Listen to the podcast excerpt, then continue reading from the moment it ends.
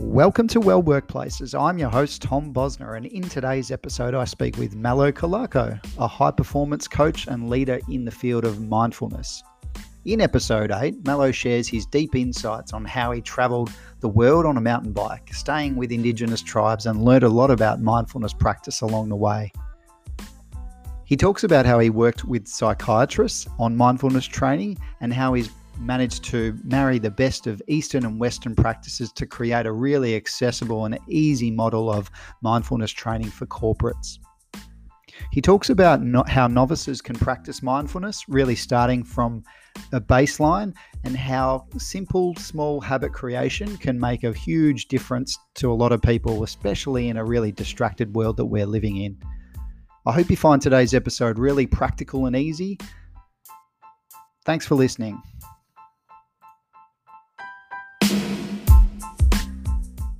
Welcome to the Well Workplaces podcast, where we chat with health and wellbeing leaders that create ripples of positive change in the workplace. And today I'm really happy to be chatting with Mello Calarco. Mello, welcome to the show. Thank you. Nice to be here, and thanks for having me on. No problem at all. Now, really excited to talk about mindfulness today. There's a lot that's been said about mindfulness in the last couple of years, I think, from my perspective anyway, in the last 5 years.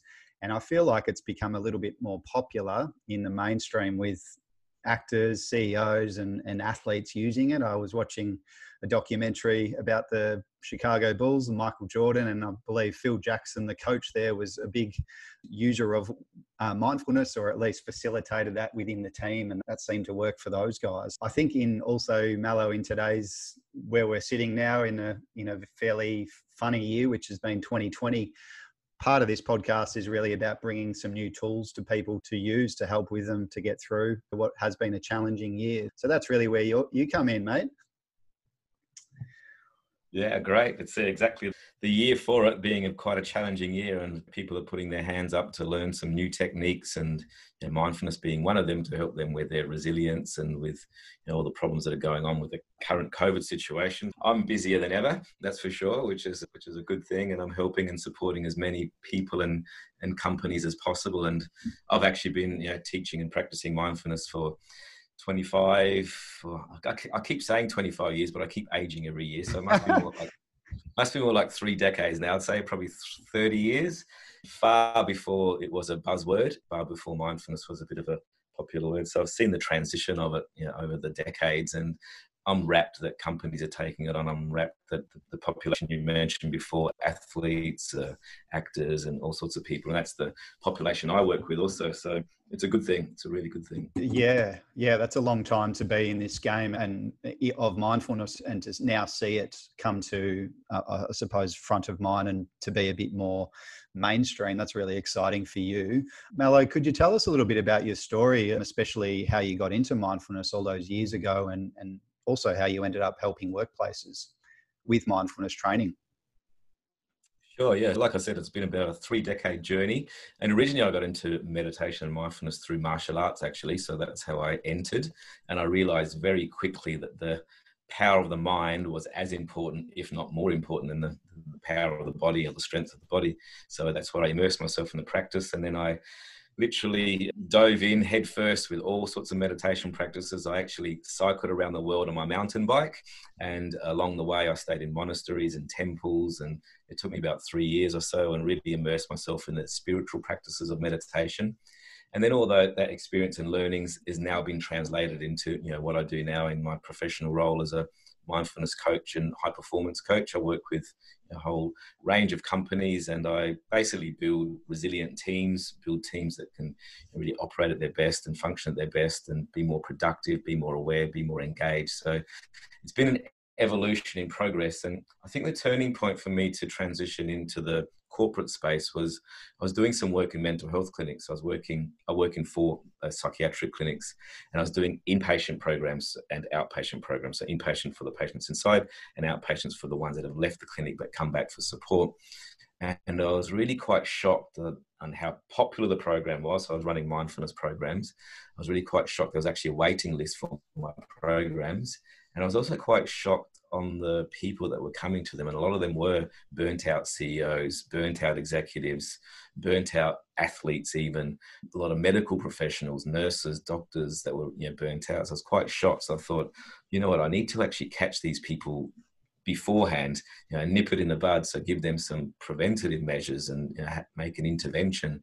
So that's where I transitioned into doing a lot of work in the corporate space and giving people tools and techniques to be more resilient, to be more aware, to be more engaged, to be more emotionally intelligent. So rather than meet them on the other end in the clinic, I'd rather give them tools and techniques beforehand. So that's what I transitioned into the corporate space, and now, running programs, workshops, 6-week programs, half-day programs, lunch and learns, and loving it, loving to see the many companies taking it on, which is great.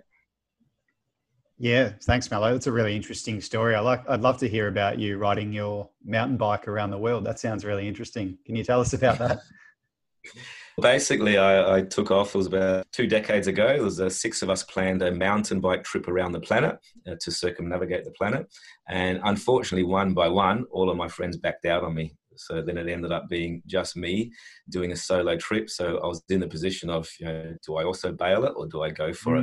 And I went for it. And I think that was the very first lesson that I learned, about trust and trusting myself and facing fears and all those sort of things. And along those travels, I traversed Africa, India, Asia, Europe, Americas, and mostly living and staying with indigenous people and really immersing myself, getting sick along the way. I caught malaria in Africa and all these things. So if you ask me where I learned my lessons of mindfulness, it was basically on the road, like really a lot of challenging situations that I had to face, adversity and all these things. So I translate that now into the work that I do when I talk about, I can speak from experience as opposed to textbook clinical mindfulness, which you learn in a book. This is real life experiences, and probably the best thing I ever did in my life, because I was never alone. Even though I went solo, I was never alone. I was always with people and always welcomed into families and homes, and the hospitality was amazing. So great experience. What an amazing journey as well, just to throw yourself into it, and no doubt lots of lessons learned along the way.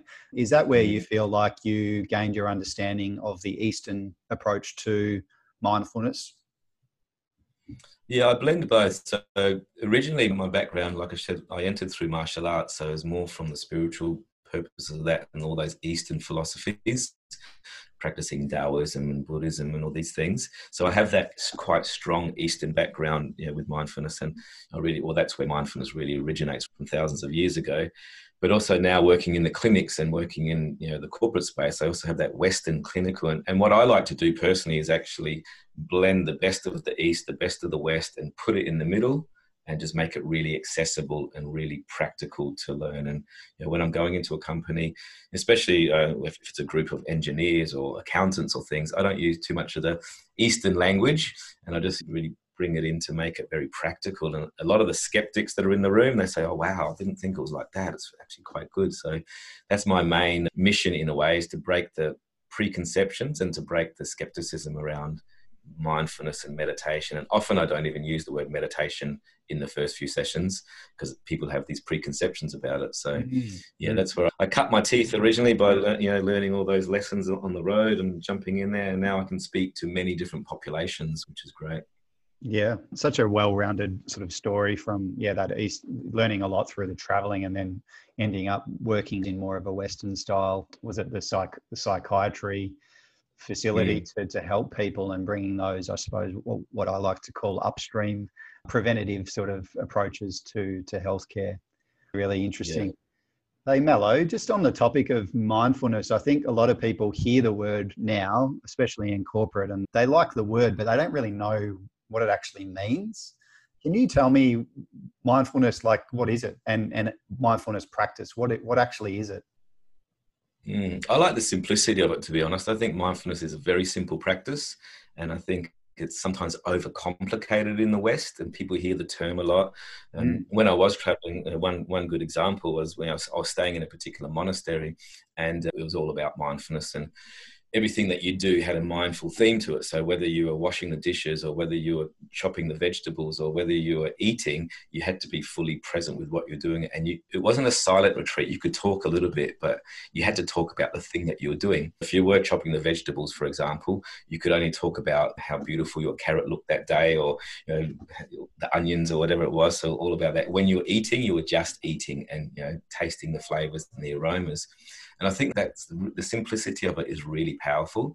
Then when I came back to actually Australia some years later, and I was working in one of the psychiatric clinics, one of the head psychiatrists came along and gave me her latest book that was actually just published about mindfulness. And I thought, fantastic. And she's a very well-reputed psychiatrist. And it is a great book. But when I opened it up, it was like 52 chapters on mindfulness. I was, oh my God, this is so complicated. I couldn't even understand it. I couldn't get it. It's almost like a bit overcomplicated. So at its most fundamental level, mindfulness is just simply paying attention to the present moment with open awareness and curiosity, and just being fully engaged with all the senses. So that's it. Basically, really simple, being fully present in the present moment and being open and non-judgmental.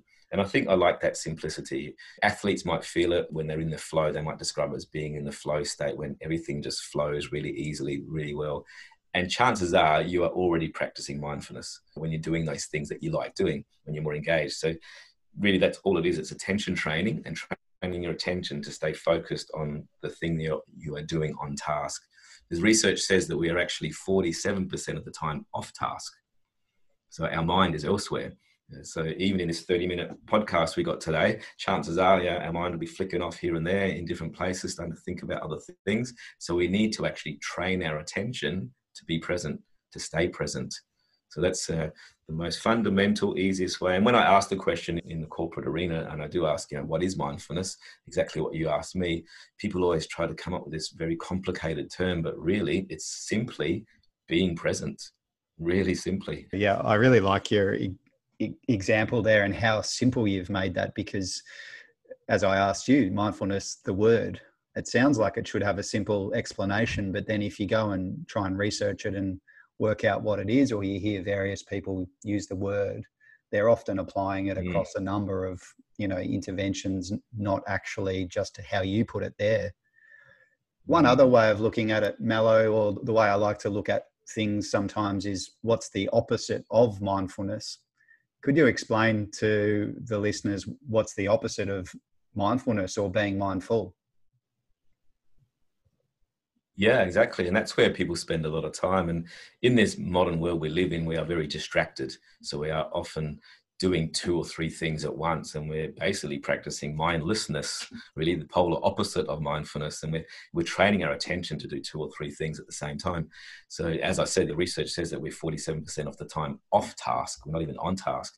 So think about all those things that you do in your day from the moment you wake up in the morning.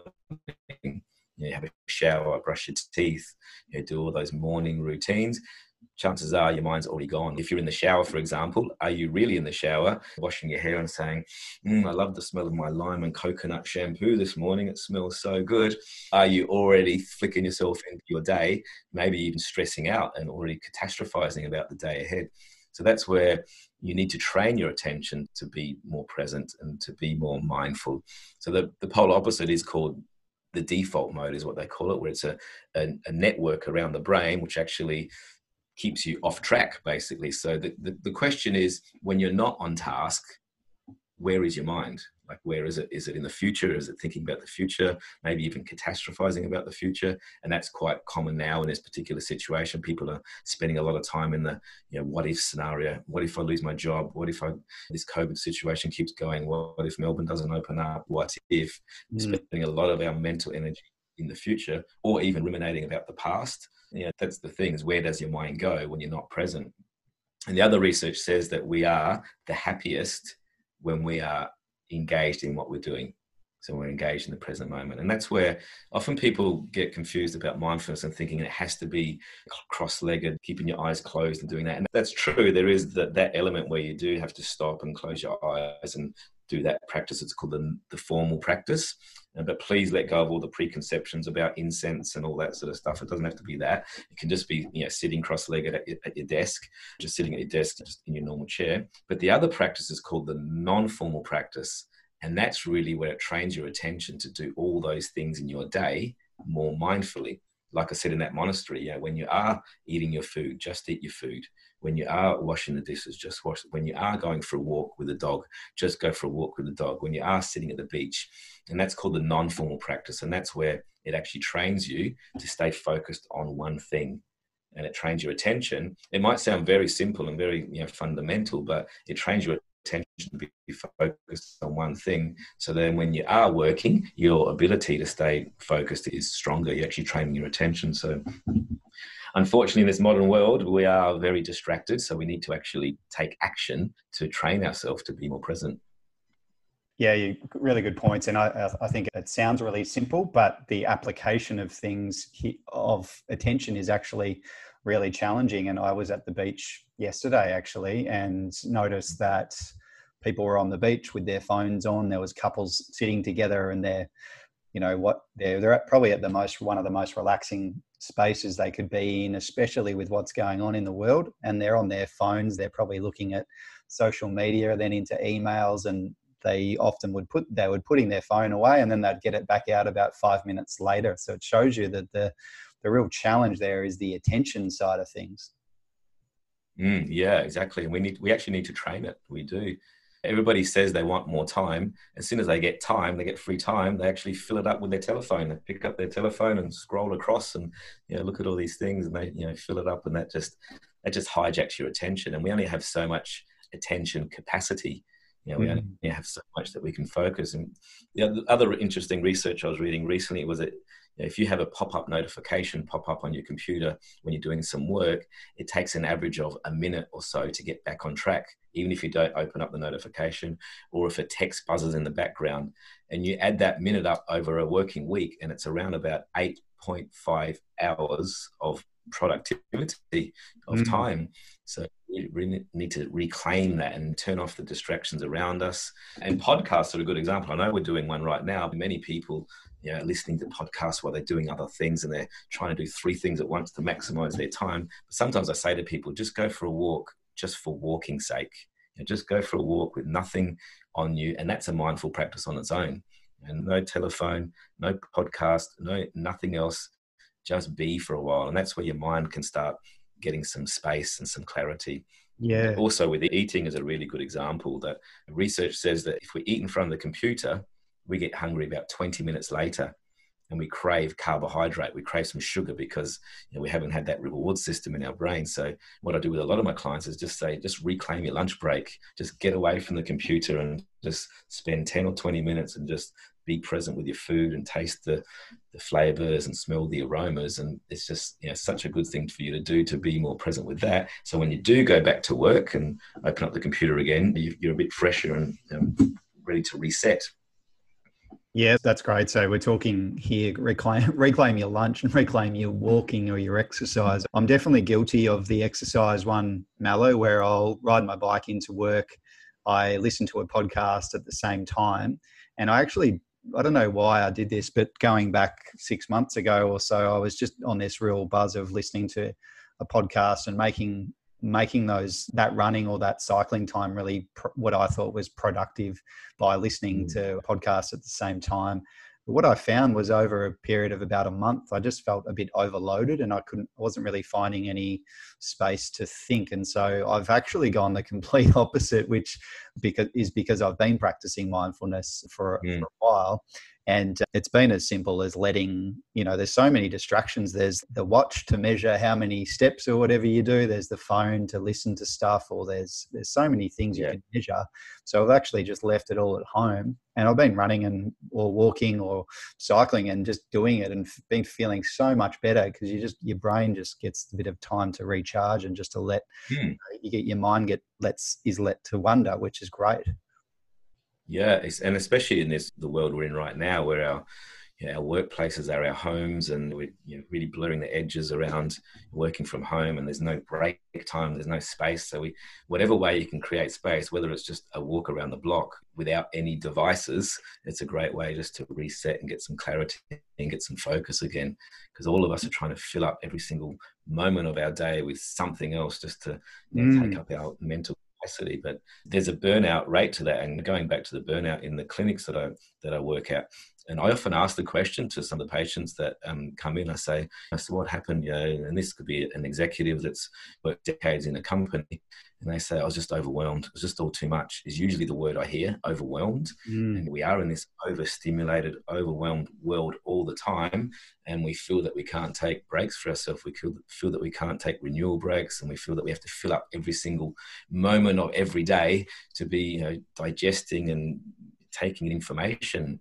And that's where I see, you know, the big burnout rate. And that's, like I said, it quite shocked me.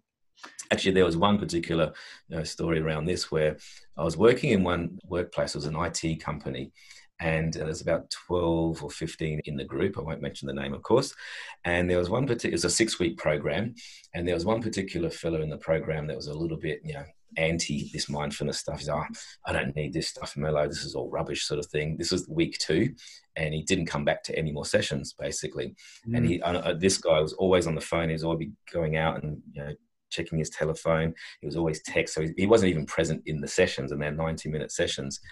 And then he didn't come back to the program. So it was a 6-week program. He only did one and a half sessions. And then I didn't see him for a while. And then funnily enough, about 6 months later, I was working in one of the psychiatric clinics that I work at. And guess who walks in the door?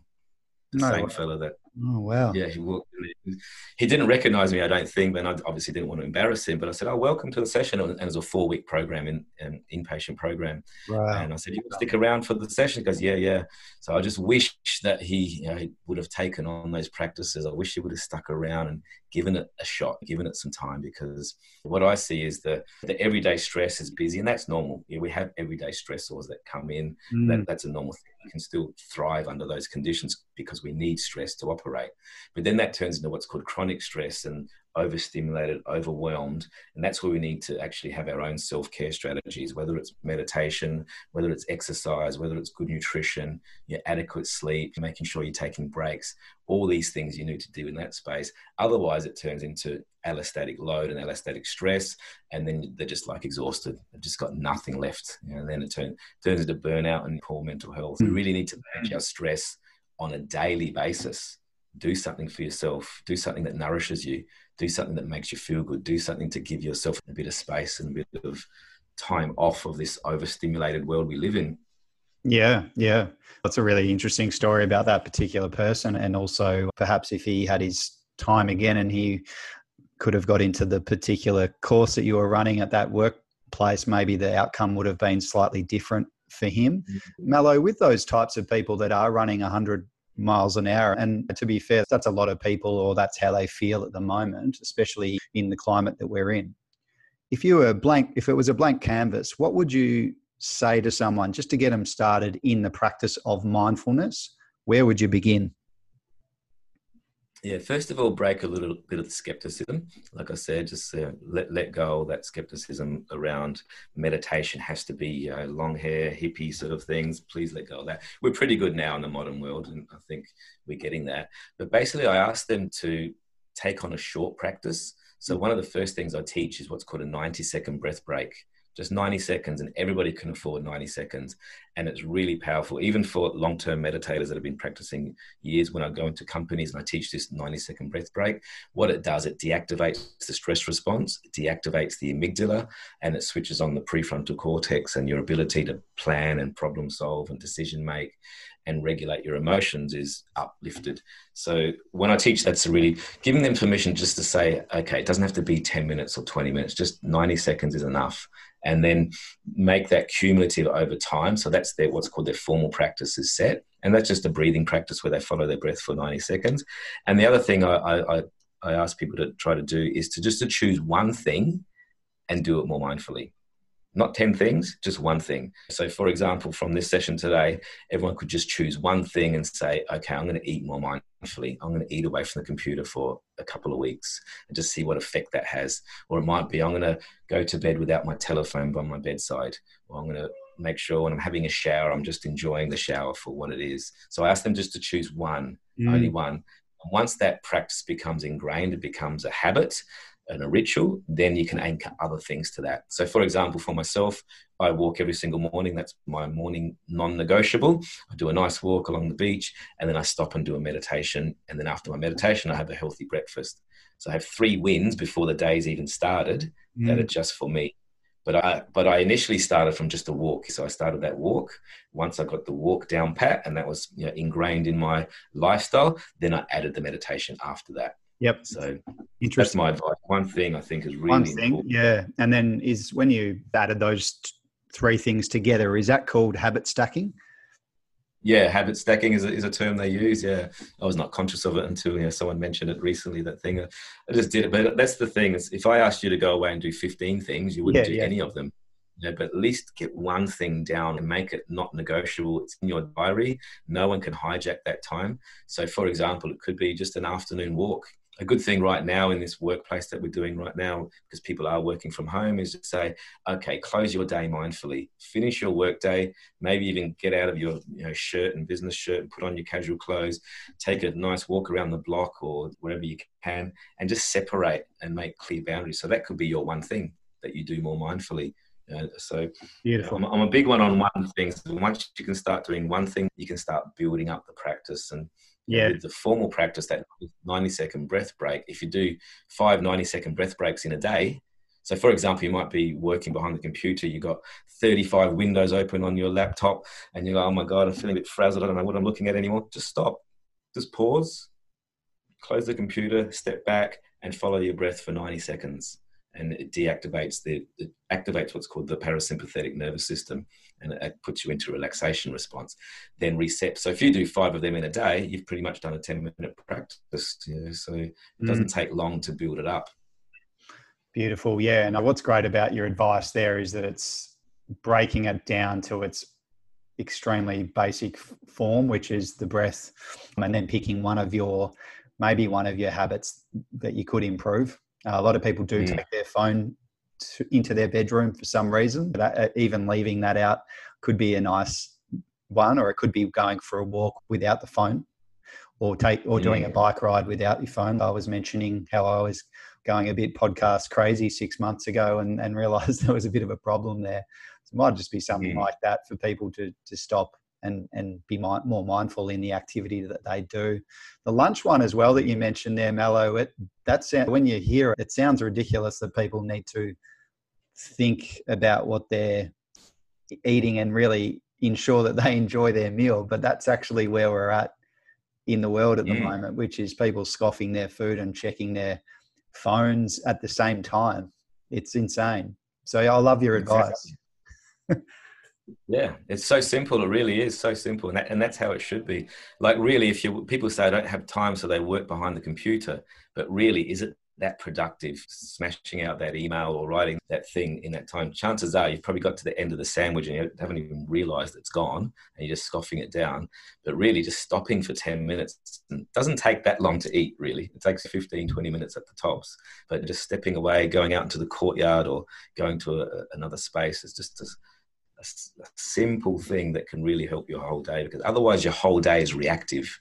Everything just flows into one thing, to another thing, to the next thing. And by the end of the day, you're just working in this reactive way and you've had no renewal breaks and you're just exhausted. And we're not machines. We can't keep going 24 hours a day. And in regards to peak performance, we can really only operate in around 90-minute to 2-hour chunks of peak performance. And then we need a little renewal break, whether that's go make a cup of tea, or whether that's do a little meditation break, or whether that's go for a walk or just change the scenery, then we can reset for the next 90 minutes or 2 hours. It keeps going like that to be the best.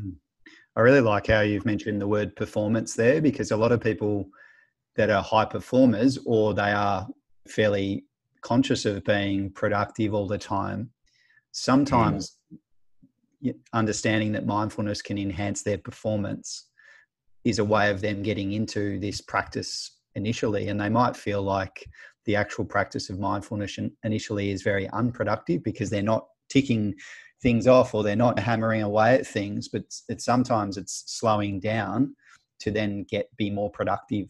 And one of the things I've looked at and I've also seen with other people as well is just simply blocking out your first 4 hours of your day to not be doing anything that is reactive. So planning all your deep thinking work in the morning for the first till 11 o'clock at least. And then all the emails and all the reactive stuff, just do it after 2 o'clock when your brain's, you know, not really working that anyway. And it's just, you don't really need to think too hard to send emails. I agree. Yeah, I agree. And there was one particular CEO that I was working with, and we managed to finally get the telephone away from his bedside. And he says, "Oh no, Mello, I have to check in the morning. I had a company of about 300 or 400 strong. I have to see what's going on." I said, "Do you really at 6:30 in the morning?" And it was a bit of a weaning process. It took about 3 months to eventually get there. But now he says, "Oh my God, Mello, this is like having a 2-hour holiday every single morning. You know, I get up in the morning, I have my breakfast, I walk the dog, go for a bit of an exercise, I have a shower. And then when I'm on, when I switch the computer finally on, I'm really on and I'm engaged and not getting hijacked by emails and all those things." You know, there's a great book you've probably heard of called Eat the Frog. Eat the Frog is about managing time. I go one step further with that and I call it seek the uncomfortable. Look for the hardest thing that's going to require your cognition and meet it head on in the morning before you get hijacked by all your emails and all those sort of things. And you know, every day I look for what makes me the most uncomfortable. And now I actually get excited about looking in my diary. And, oh, here it is. I'm going to take this one on first thing in the morning. And I love it. And then the rest of the day is pretty easy going in that way. That's great. Yeah, that's really, that's really good. Simple. And it's simple, and it's matching your cognitive energy with the difficulty of the task and ensuring that gets done straight away or first thing when you feel like you're at your best. Really good. The other opposition I get with a lot of the executives and CEOs that I work with is exactly what you said before, Tom, where people think that it's not going to, they're just going to keep going and going for their performance. But what I need to teach them and what I eventually get over the line is if you stop for 10 minutes and do some sort of practice or even 5 minutes, your next 3 hours are going to be productive. You'll improve your performance tenfold. So once we can get that established, just stopping for 5 minutes, because many people say, I don't have 10 minutes, I don't have 5 minutes, I'm too busy, I'm too busy, I'm too busy. But busy doesn't mean productive. Like busy can just be reactive too.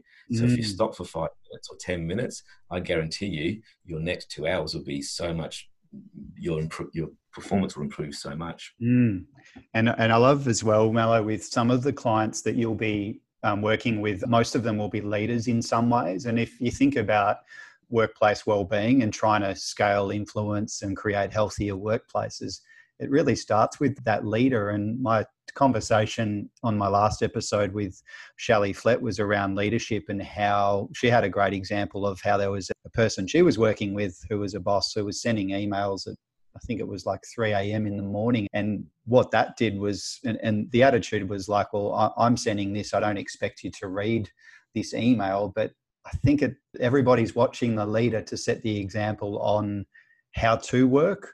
And we really model all employees model their behavior on what the employer or the leader is doing. And yeah, you really raise a really interesting point about your example of that leader who was having the phone by the bedside, making sure he's across or she's across everything. It sets a really bad precedent for, you know, the overall workplace, and it makes it really hard to build that healthy culture if that is the example. 100%. There was one particular program I was running also where there was a leader in the group, and he was sitting there, you know, folded arms for the first session, and he wasn't really sure. But when he came over the line, this was a group of about 60 people in this particular group. And when he actually unfolded his arms and got into the practice, says, wow, this is actually pretty good. The rest of the room also got on board. It was almost like this guy was commanding the whole room's energy in a way. And once he came on board, he actually applauded at the end. He stood up at the end and said, wow, Mello, that was fantastic. Or really, it was amazing, fantastic. But then the whole team that was there, it filters down your 100%. And I see it a lot in the workplaces that I work with. If it doesn't really start from the top end, and the chances are, you know, it's not going to filter down, of course, through the employees and the team.